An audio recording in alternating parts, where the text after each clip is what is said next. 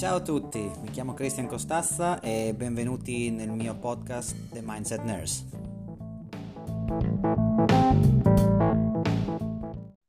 Benvenuti al nuovo episodio di The Mindset Nurse. Come ben eh, state sentendo, eh, l'episodio è partito in italiano. Questo è un episodio pilota eh, e ho deciso insomma di, di, di fare questa, di questo episodio e di avere con me un amico, Carmine, e, e vorrei insomma presentarvelo e, e, lasciare la parola a lui in modo che si presenti e vi racconti un po' della sua storia da infermiere. Tra l'altro la storia di Carmine e, e di me va indietro anni perché ci siamo conosciuti online, eh, se non sbaglio si va al 2015 eh, perché all'epoca eh, io ero in Irlanda, Carmen era in Italia e, e ci eravamo sentiti e, e, cercavamo di pianificare insieme un po', di, un po di, di, informazioni e di vedere cosa poter fare. Lascio la parola a Carmine e, e grazie a tutti. Grazie, grazie Cristian, grazie mille, grazie a tutti i tuoi ascoltatori, non so se è la cosa giusta da dire, però in un podcast probabilmente è, la, è, il modo migliore per salutare tutti. Eh, sì, allora io sono Carmine, ehm, sono orgogliosamente infermiere dal 2012 e ho sempre lavorato in sala operatoria, eh, ricoperto un po' tutti i ruoli. Eh, in Italia ho iniziato un po' come tutti in una clinica privata, è stato il primo lavoro, ovviamente non mi soffermo sui, sul sottopagato e tutto, non voglio fare questo tipo eh, di discussioni, voglio semplicemente parlare della, delle esperienze positive e creare un po' quel um, positive mindset che è il filo logico del tuo canale. Certo. Um, so, so, adesso eh, lavorando in Inghilterra eh, viene, viene, normale eh, confondersi tra italiano e inglese, quindi... Sarà divertentissimo questa Sarà puntata. divertentissimo, sì, sì, sì. Dunque, sala operatoria. Eh, come hai detto tu, ci siamo sentiti, sì, il periodo era probabilmente 2015-2016, ero rientrato dall'Irlanda. Ho lavorato in Irlanda due anni e poi sono rientrato in Italia, volevo, volevo lavorare un po' nel pubblico italiano perché non avevo mai lavorato prima nel pubblico italiano, volevo vedere un po' come era la situazione. Eh, ovviamente passando dal privato irlandese al pubblico italiano, eh, lo stipendio eh, viene da sé, non è dei migliori, però devo dire che l'esperienza è stata davvero bella. Ehm, tantissimi, tantissimi amici e la prima scoperta della differenza del lavoro in Italia, che è un lavoro eh, molto più compatibile con la vita, mentre lì in Irlanda, all'estero, anche in Inghilterra si fanno turni anche di 12-13 ore, in Italia eh, certo si fanno lo stesso turni lunghissimi, però eh, la routine diciamo solitamente è sulle 7-8 ore, quindi inferiore, è più compatibile quindi con la vita. Eh, non ero soddisfatto del eh, livello di autonomia, non ero soddisfatto del livello di, eh, non voglio dire competenza, perché magari qualcuno potrebbe sentirsi offeso, assolutamente. Per me gli italiani sono tra i più competenti che ho conosciuto all'estero. Concordo. Eh, e, sono anche molto apprezzati, eh. sono, è, è, famoso quando, sai benissimo, quando lavori qui in Inghilterra sapere che sei un italiano che ha studiato in Italia e che ha lavorato in Italia fa punteggio sul curriculum. Ed ecco qui, apro una parentesi a proposito curriculum. Qui in Inghilterra, come sai, in Irlanda, avere tanta esperienza porta ad avere uh, uno stipendio più alto. Il curriculum fa peso, cosa che magari in Italia non succede. In Italia, diciamo, quello è e basta. Concordo, infatti parlando, parlando con gli amici e colleghi, insomma, a casa, quando raccontavo un po' la mia esperienza, insomma, quello che, che anche tanti altri come te, come Luigi, insomma, hanno, hanno, hanno potuto vedere e provare insomma sulla pelle quello che si prova qua o in Irlanda. O in, all'estero in generale io credo che sia una cosa che si può estendere anche a altri paesi che, di cui non so quindi non vorrei eh, dire cose che magari poi non sono sicuro ma credo che in Europa la, la, la media sia che più, più, anni hai lavorato più ti conteggiano diciamo questo, questo salario a fine, a fine dell'anno, ecco. E, ed è una cosa che, che, sciocca un po', diciamo, quando ne parli, perché ci sono questi contratti in Italia, contratto pubblico, contratto quello nazionale, che adesso se non sbaglio si chiama uno dei tanti IOP, dove la, la paga è la stessa per uh, tantissimi anni, ecco. Prima dello scatto, che penso che sia anche minimo, passano 15-20 anni. Certo. Correggimi se, sono, se mi sbaglio, ma non, per qua no, no. Guarda, non sono in grado di correggerti semplicemente per il fatto che purtroppo ho un po' perso di vista la realtà italiana. Eh, di nuovo, essendo rimasto un po' scottato, un po' deluso da questa esperienza bellissima, perché ho, ho avuto tantissimi colleghi eccezionali, ho fatto eh, tanta esperienza, medici, infermieri, di, di tutta l'equipe, tutta l'equipe chirurgica è stata tre, davvero bella, però purtroppo l'impatto con uh, la dire- diciamo quello che è un po' la direzione sanitaria, che è um, un mondo a parte, non va tanto a soddisfare quelli che sono i bisogni del lavoratore. Eh, proprio il concetto del lavoro è un po' differente. Ad esempio, qui, qui il concetto di infermieristica e di retribuzione è basato sulla skill, cioè eh. su cosa sai fare. Più cose sai fare, più certificazioni hai, più ovviamente vieni pagato. Mm, mentre in Italia c'è un po' un marasma di competenze, non si capisce bene chi lo deve fare, eh, si, ci si basa più sul ruolo che sulla competenza. Ti faccio un esempio. Ieri, ieri, proprio ieri, ero in sala operatoria. Eh, siccome io qui eh, um, ho preso la qualifica come Surgical First Assistant, che brevemente significa fare il secondo operatore chirurgico, quello che in Italia fa il chirurgo che sta assieme al primo chirurgo, Ieri c'erano due specializzanti che lavoravano con me in ortopedia, dovevamo cateterizzare questo paziente con eh, patologie varie, quindi bisognava cateterizzare questo, questo signore e loro ovviamente hanno detto noi non abbiamo la skill, non possiamo farlo, non, siamo stati, non abbiamo fatto il training e mi hanno chiesto, mi hanno chiamato, mi hanno chiesto di cateterizzare sapendo che io lo posso fare. Quindi più che lui è medico o lui è mh, questo, perché questo pezzo di carta dice questo, si va sul ma lo sai fare, sei stato, sei stato eh, certificato, hai fatto un training, sei stato certificato e questo cambia molto, molto il discorso e questo è stato uno dei motivi per cui l'Italia mi è stata stretta, e cioè io ho imparato molto, ho fatto tanti corsi di formazione, però poi eh, si tornava sempre a cadere nel... Eh, la, certific- la qualifica che hai è quella che dice cosa devi fare, al sì. di là del fatto che tu sia in grado o meno di farlo. Concordo, sì, sì, no, no, ho, ho, visto e ho parlato, non sei la prima persona che mi dice queste cose qua. Io in Italia non ho lavorato tanto, ho lavorato nel privato, ma non ho fatto tanta esperienza come magari tu puoi aver lavorato nel pubblico e tanti altri, però ho questo, questo feeling anch'io de, del fatto che, che qua... Um, facciamo cose che in Italia non possono fare perché, come dicevi tu, o il medico lo deve fare o è molto...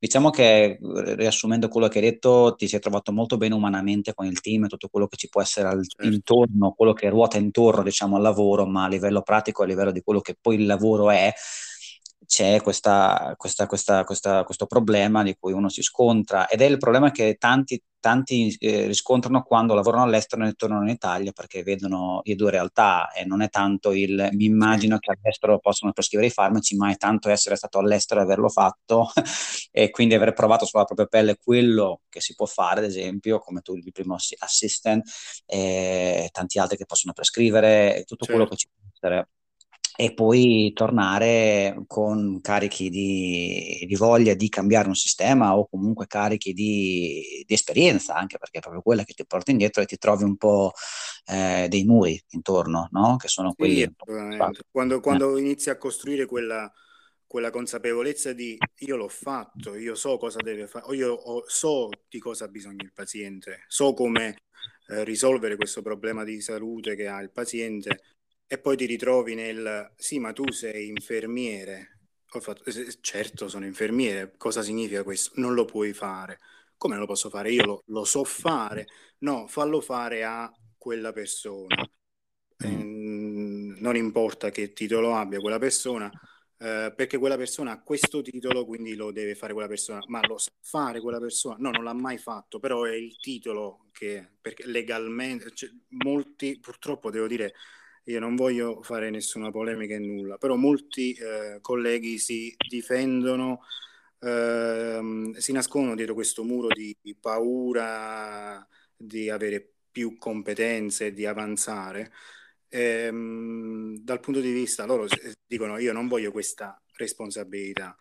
E, e nel momento in cui io, ad esempio, uno dei motivi per cui poi ho lasciato l'Italia è stato io chiedevo ai chirurghi a tutti di insegnarmi cose che magari andavano un po' oltre lo spettro di quello che è in Italia eh, la certificazione infermieristica, cioè mh, mi riferisco al suturare o partecipare attivamente ad alcuni interventi chirurgici loro sono stati molto contenti di insegnarmi, infatti questo è stato un po' l'inizio del mio percorso di, che mi ha portato poi di nuovo fuori a studiare qui all'università a Manchester.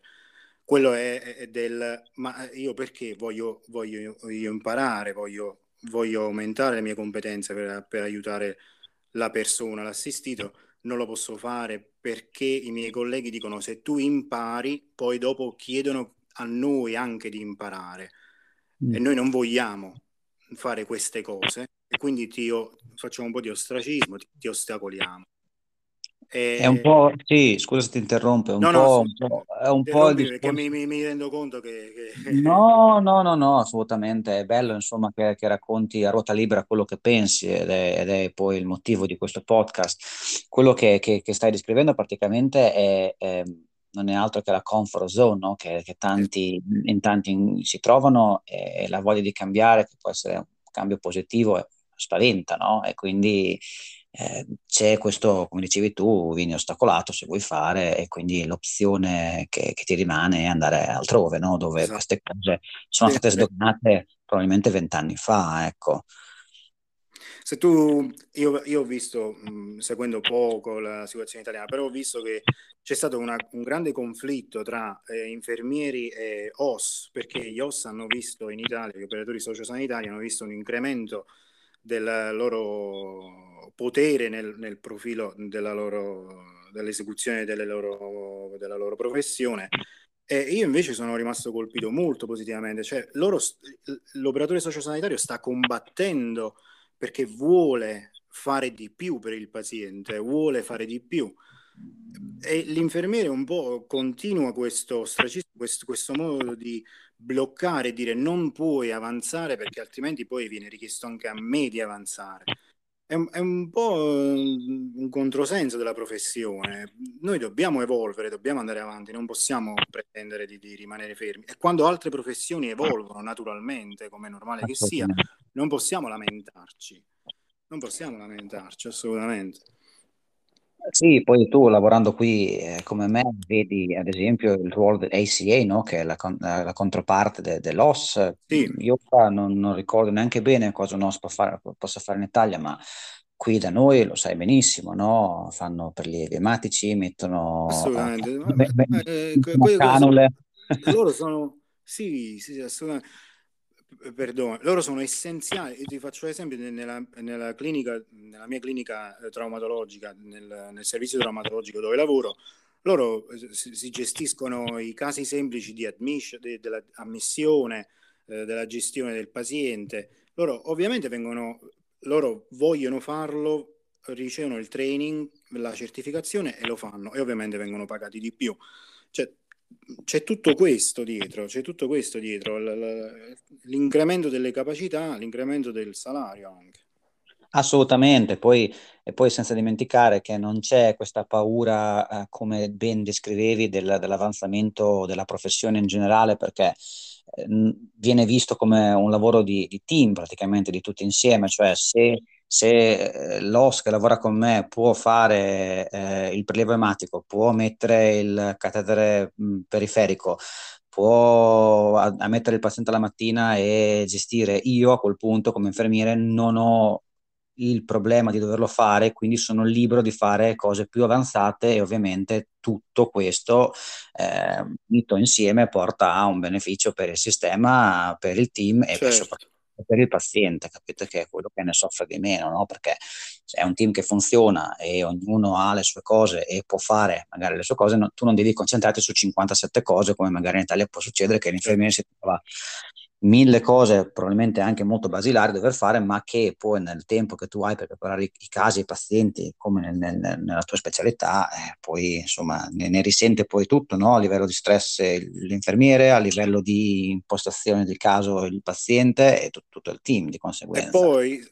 e soprattutto di rischi, di rischi. Sì. Qui in Inghilterra, in Irlanda, un po' fuori dall'Italia, la gestione del rischio è qualcosa di, di, di, di incredibilmente... È, è, il pacing, e noi praticamente viviamo di gestione del rischio, no? E quindi una domanda che spesso si fanno le persone è ma se eh, un altro operatore gestisce l'ammissione, l'admission, la, l'accettazione del paziente e tutto, allora l'infermiere cosa fa? Rimane seduto? No, Qui ci sono tantissimi processi di sicurezza e di gestione, di incremento della qualità dell'assistenza che mh, molto spesso in Italia non esistono proprio e quindi la, le persone si chiedono ma cosa fai se non fai questo? Ci sono molte cose che non si vedono in Italia e non sto par- chiedo scusa se qualcuno si sente offeso, eh, io non sto dicendo che la realtà italiana è completamente così, sto dicendo che in generale, o almeno nell'esperienza che ho avuto io, ci sono dei processi infermieristici che non esistono proprio. Sì.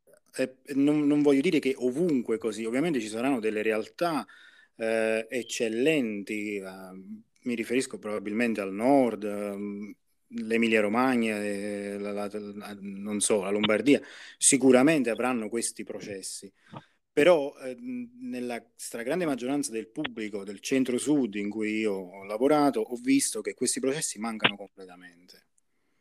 Tu prima hai, fatto, hai detto qualcosa che è assolutamente una chiave di volta. Che, quello che hai detto è il team, eh, il lavoro di team, cioè eh, la degerarchizzazione del lavoro, mentre eh, diciamo che mh, nella mia esperienza, io di nuovo eh, facciamo chiarezza, io parlo della mia esperienza in Italia, nel pubblico in Italia, che è avvenuto in vari pubblici, settori pubblici e privati, eh, non voglio dire che è generalizzato, parlo solo della mia esperienza. Premesso questo, la, um, diciamo che un po' il, il, potere è nella mano del, del, chirurgo nel mio caso, o nel, del medico per quanto riguarda i, i, i reparti. E quindi non si, non si, non si uh, seguono le linee guida o i protocolli, si segue quello che è l'imposizione, l'ordine del medico, cosa che qui fortunatamente è stata distrutta. Qui tutti possono dire la propria e mh, questioning, domandare perché facciamo questo e devi farlo, devi farlo. La sicurezza del paziente viene prima, tutti devono avere competenza e dire la loro. Assolutamente, team, anche perché team, sì.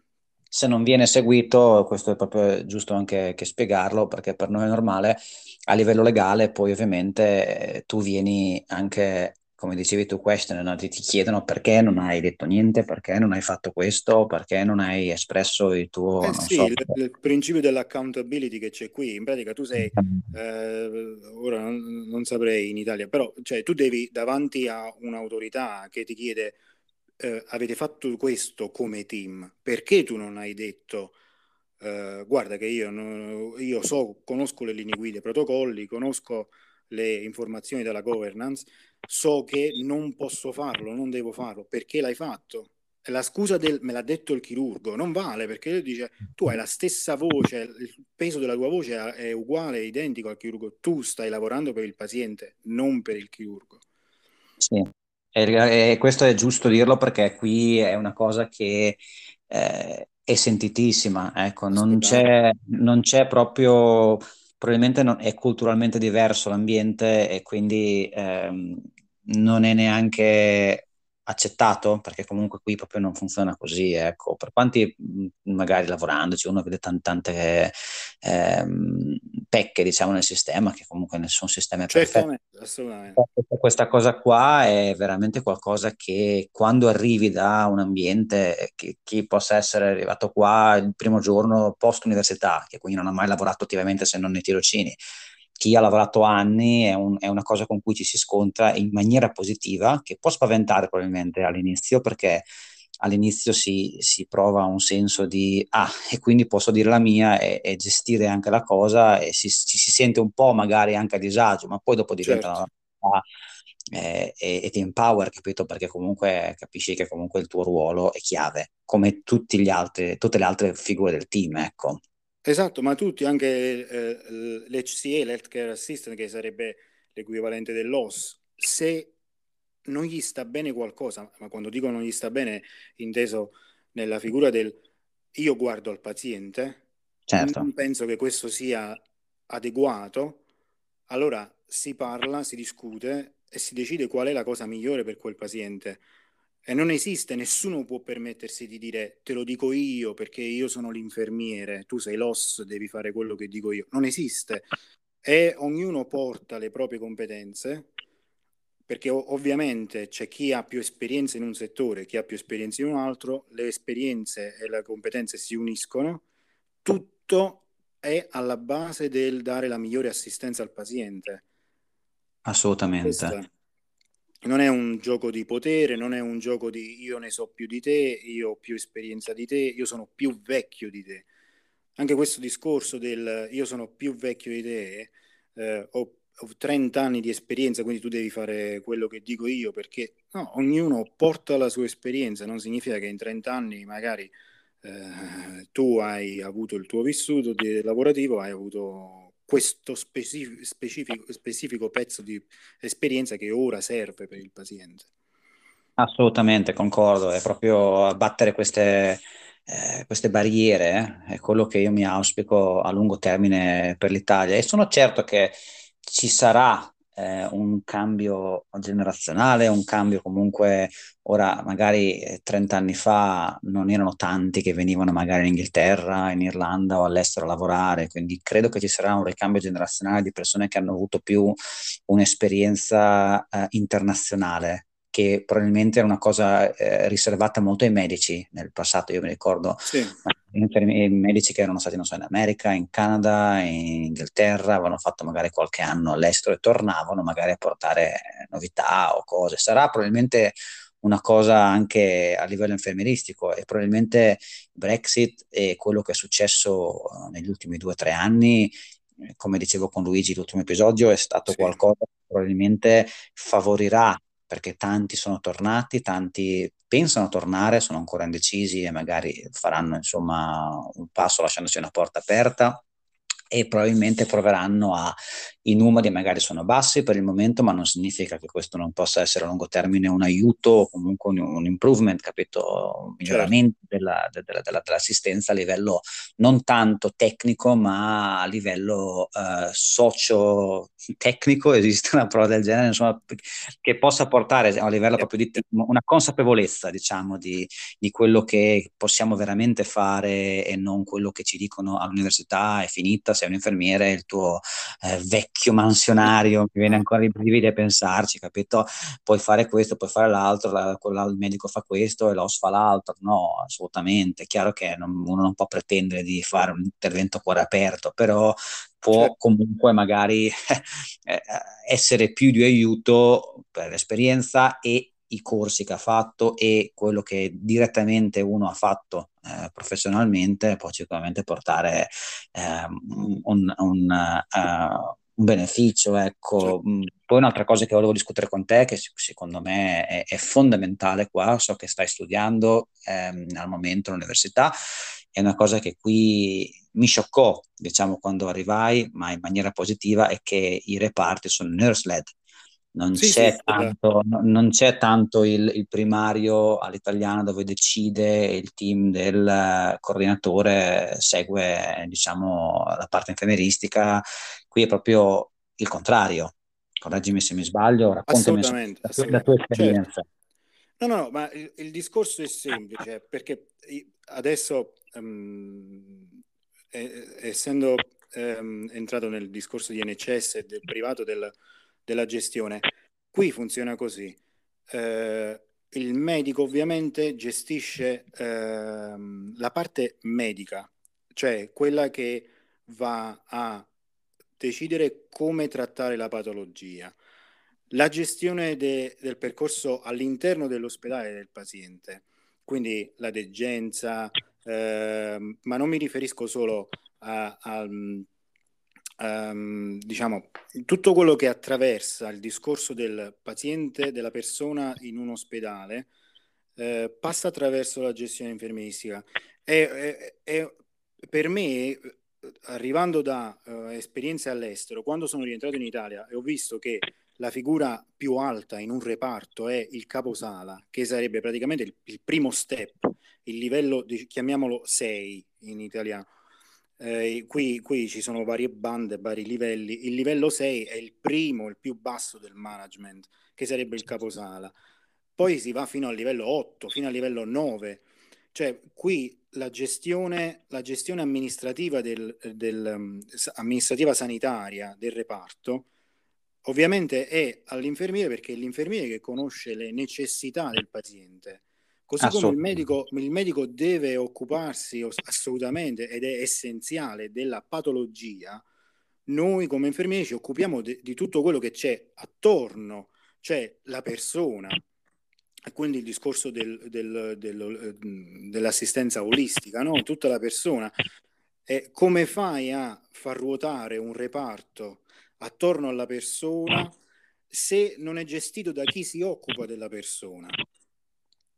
E quindi tutti que- questi, questi processi di cui parlavo prima vengono ovviamente mh, gestiti da infermieri e varie figure eh, professionali sanitarie che a vari livelli creano quello che è la governance, cioè la, la gestione del reparto. Ed è ovviamente basato su, su, su di noi, così come dovrebbe è logico che sia così.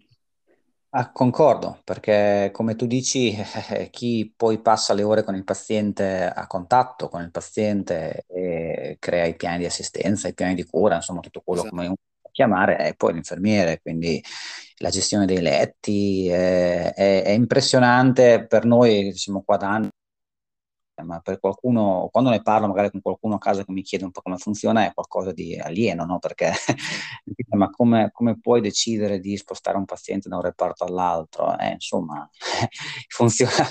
Il direttore, così. la figura più alta, se vogliamo eh. paragonarla al, al, primario in Italia, è, è, è, un paragone sbagliato, però diciamo che per, per, per quello che fa, per le funzioni che svolge, ma la figura più alta di un reparto, quello che decide il budget, ad esempio, quello che decide eh, le, assun- le, assunzioni da fare, quello che, tutto quello che decide, quello, tutto quello che vive, si muove all'interno del reparto, è ovviamente un infermiere, come giusto che sia, perché è, ma, e qui ritorniamo al discorso della laurea, non è che dopo tre anni hai finito, dopo tre anni hai appena iniziato, devi proseguire il tuo percorso.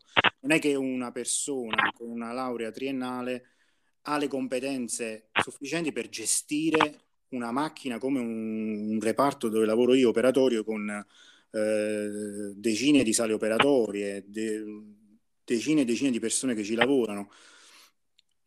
Uh, no, non puoi, cioè, è, è, un percorso iniziale. Io capisco che la visione, qui forse c'è il salto dal passato al presente e poi quello che sarà il futuro. Se prima si cercava di fare l'infermiere in Italia per avere un lavoro fisso, sicuro, garantito, e quindi io faccio il minimo indispensabile per trovare lavoro, eh, questa non è più l'infermieristica di una volta. Noi adesso siamo, siamo in una nuova era, nuova, nuova generazione, no? la, l'infermieristica della Nightingale, se vogliamo dirla, quella moderna, che è essenzialmente io inizio il mio percorso di studi, faccio la triennale ottengo il mio, il mio, la mia laurea triennale, benissimo, piuttosto che fare le guerre online per farsi chiamare dottori, per farsi chiamare...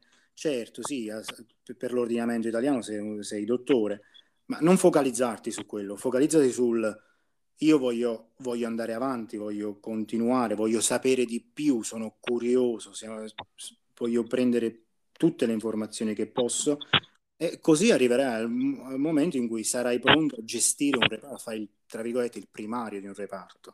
Assolutamente, perché come, come tu ben hai spiegato, la, la triennale ti dà il, è, è, diciamo, il pezzo di carta che ti dà li- li- l'inizio della carriera dove tu poi magari ti devi fare la tua esperienza a diretto sul paziente, uno può scegliere. L'altra cosa importante che è importante spiegare è che qui puoi scegliere la tua specialità, quindi non è Esatto, l'ospedale che ti mette a um, lavorare dove hanno bisogno. È chiaro che ci sono, ci sono reparti più sguarniti a livello di, profe- di, di, personale, quindi magari c'è un'inclinazione a chiederti di lavorare nelle parti, ma tu non sei obbligato, ecco, tu fai, fai un colloquio per un, un uh, dipartimento o per un posto lavorativo, tu fai un colloquio per dove vuoi andare, cioè per spiegare bene la cosa, il concorso qua non esiste, ma semplicemente è il reparto che dice io ho bisogno di un infermiere, due, tre, quattro, cinque, quelli di dire, a livello 5 che è il livello diciamo equiparato all'infermiere di base, a livello 6 il caposala, a livello 7 eh, il gradino sopra, a livello 8 e via discorrendo come dicevi tu a livello di director of nursing, no? E, e praticamente ehm, quest, questa cosa qua ti mette nel, nel, nella, nella cosa più bella del mondo di poter scegliere in base alla tua inclinazione professionale dove spendere la tua carriera, dove imparare a lavorare all'inizio, ma questo non deve essere un, come dicevi giustamente prima, ok, ora sono a tempo indeterminato nel reparto che mi piace, finisce lì. No, inizia lì.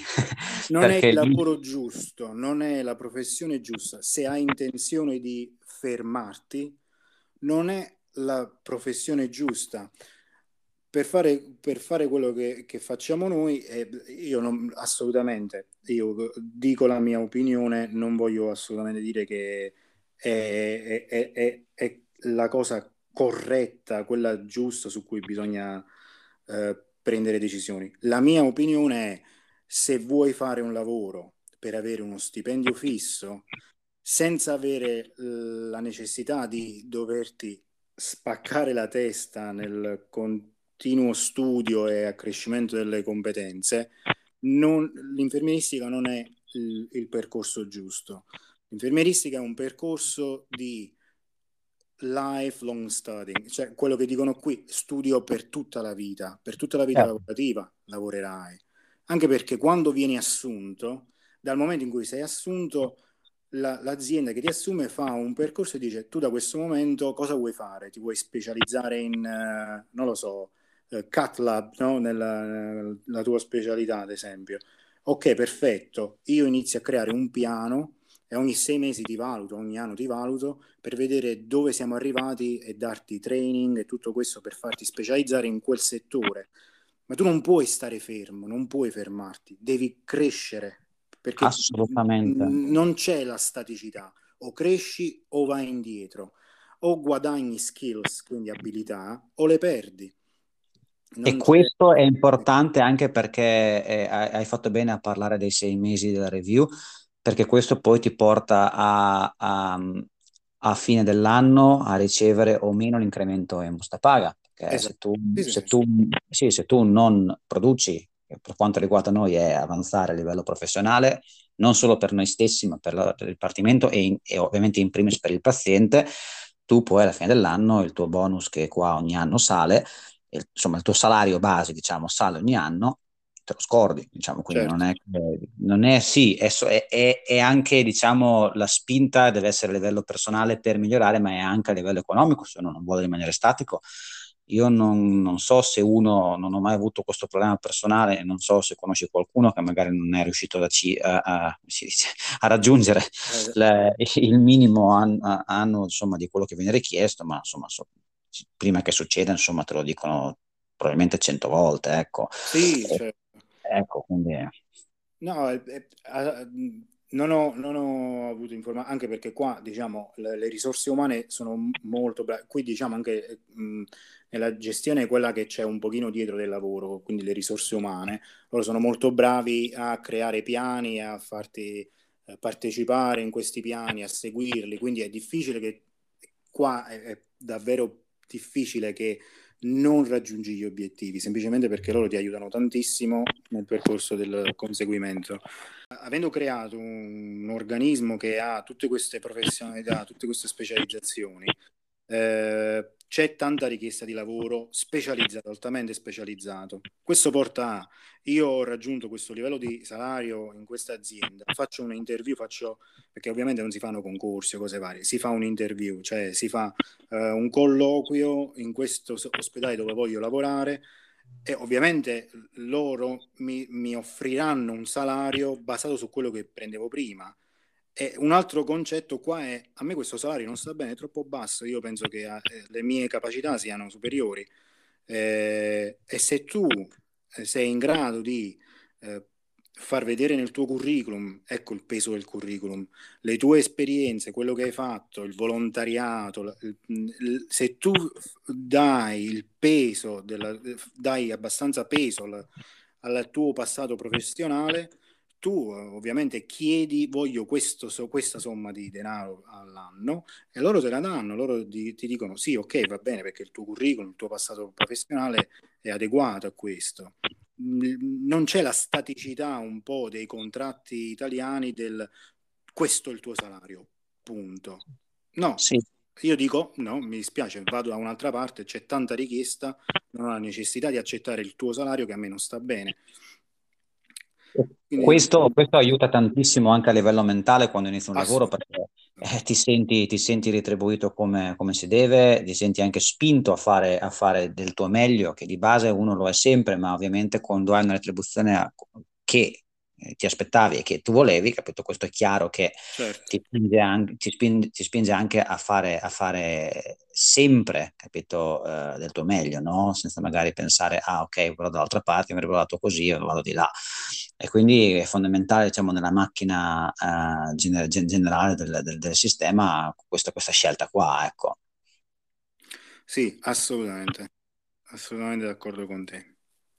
Ti ringrazio Carmine per eh, la bellissima chiacchierata, eh, è stato molto bello, insomma, eh, parlare con te e, e, e, quando ti sentivo parlare delle cose è bello perché vivendole eh, a livello personale dicevo, pensa, penso le stesse cose e provo le stesse cose, quindi sentivo anche la tua passione nel raccontarlo ed è, ed è bellissimo, ed è qualcosa che, guarda, ti ringrazio tantissimo per averlo fatto. E per qualsiasi cosa, insomma, ehm, magari non so se vuoi, se qualcuno magari mi dovesse contattare, posso dare la tua mail. Ehm, Assolutamente, sì. sì, okay, Anche per, per, qualche chiarimento, qualcosa, se qualcuno vuole, se qualcuno dovesse contattarmi comunque. Eh, vi metterò in contatto con Carmine ecco, per, per, per approfondire in maniera più ehm, no, certamente ehm, come, come, è capitato anche a te, mm, il modo in cui ci siamo conosciuti, eh, molte persone spesso ci, mm, ci, contattano, mi contattano per chiedere informazioni eh, riguardo al lavoro in Inghilterra, come iniziare e tutto. E fa sempre tanto piacere aiutare persone, colleghi a, a, a, ad avere questa nuova esperienza. È sempre bello, quindi assolutamente, se qualcuno ha bisogno... Eh, io ci sono, puoi dare la mia email senza problemi. E grazie mille per questa per questo podcast, davvero bello. Abbiamo parlato tantissimo. Ho parlato tantissimo. Eh. Beh, ma è, è, è, la sua, è, la sua, bellezza, capito? Io, come ti, ti, dissi prima di registrare l'episodio, non lascio freni, non, sei libero di parlare del suo bello, del motivo per cui ho fatto questo, questo podcast e sono contento che tu abbia detto questa cosa qua dell'aiutare gli altri, perché il, il motivo principale per cui questo podcast è stato creato è per raccontare la mia storia, la storia di tanti altri, quella di Luigi, la tua oggi, e di quello che viviamo, perché uno ne può parlare, sai, ehm, però quando poi vai nei dettagli e racconti a qualcuno che non ha mai vissuto, qualcuno nel mondo farà bene e qualcuno servirà e questo è quindi qualcosa che fa già la mia giornata io sono già contento così. È bellissimo. Ma è vero perché ci sono tante, tanti punti di vista, tante esperienze in giro e, e, possono fare del bene a qualcuno, a qualcuno che magari in questo momento ne ha bisogno. Il messaggio forse è proprio quello che, che, deve, che deve, passare, um, de, dare alle persone informazioni per, per, per, sentirsi pronti a fare questo, il, un salto di qualità, no? questo mindset di cui parli. Eh, e passa attraverso i fallimenti. Mm, quando ci siamo conosciuti, se ti ricordi tu, eh, lavoravi in una clinica privata e mi hai fatto fare un'interview eh, e io ho fatto una figura pessima. e, e, però proprio da questa figura pessima eh, ho, mi ha insegnato cosa mi mancava per poter entrare nel, nel mondo lavorativo anglosassone inglese e da lì ho costruito. Quindi probabilmente fallite. Questo dovrebbe essere il messaggio. Falliamo e non, non, abbattiamoci del fallimento perché in ogni fallimento c'è semplicemente la base per costruire qualcosa di molto più bello e grande. Questa è da incorniciare perché è, è il mio mantra, diciamo, quello che io vivo e dico da sempre. Bisogna non aver paura di fallire, ma bisogna assolutamente, come hai detto tu, fallire. Più volte uno fallisce e ovviamente fallire non significa non sono riuscito, non lo faccio più, ma è come tu hai detto, è fallire, capire perché la cosa non è andata e lavorare per migliorare. E questa è la ricetta per arrivare a dove si vuole una vita. D'accordissimo con te, Cristian. Questo, questo, questo è davvero un concetto chiave. Grazie mille. Grazie a presto. Davvero tanto. Grazie, grazie. grazie. Ciao. Ciao, ciao. E con questo concludo il mio primo episodio in italiano e vi auguro una bellissima giornata. Grazie a tutti, ciao.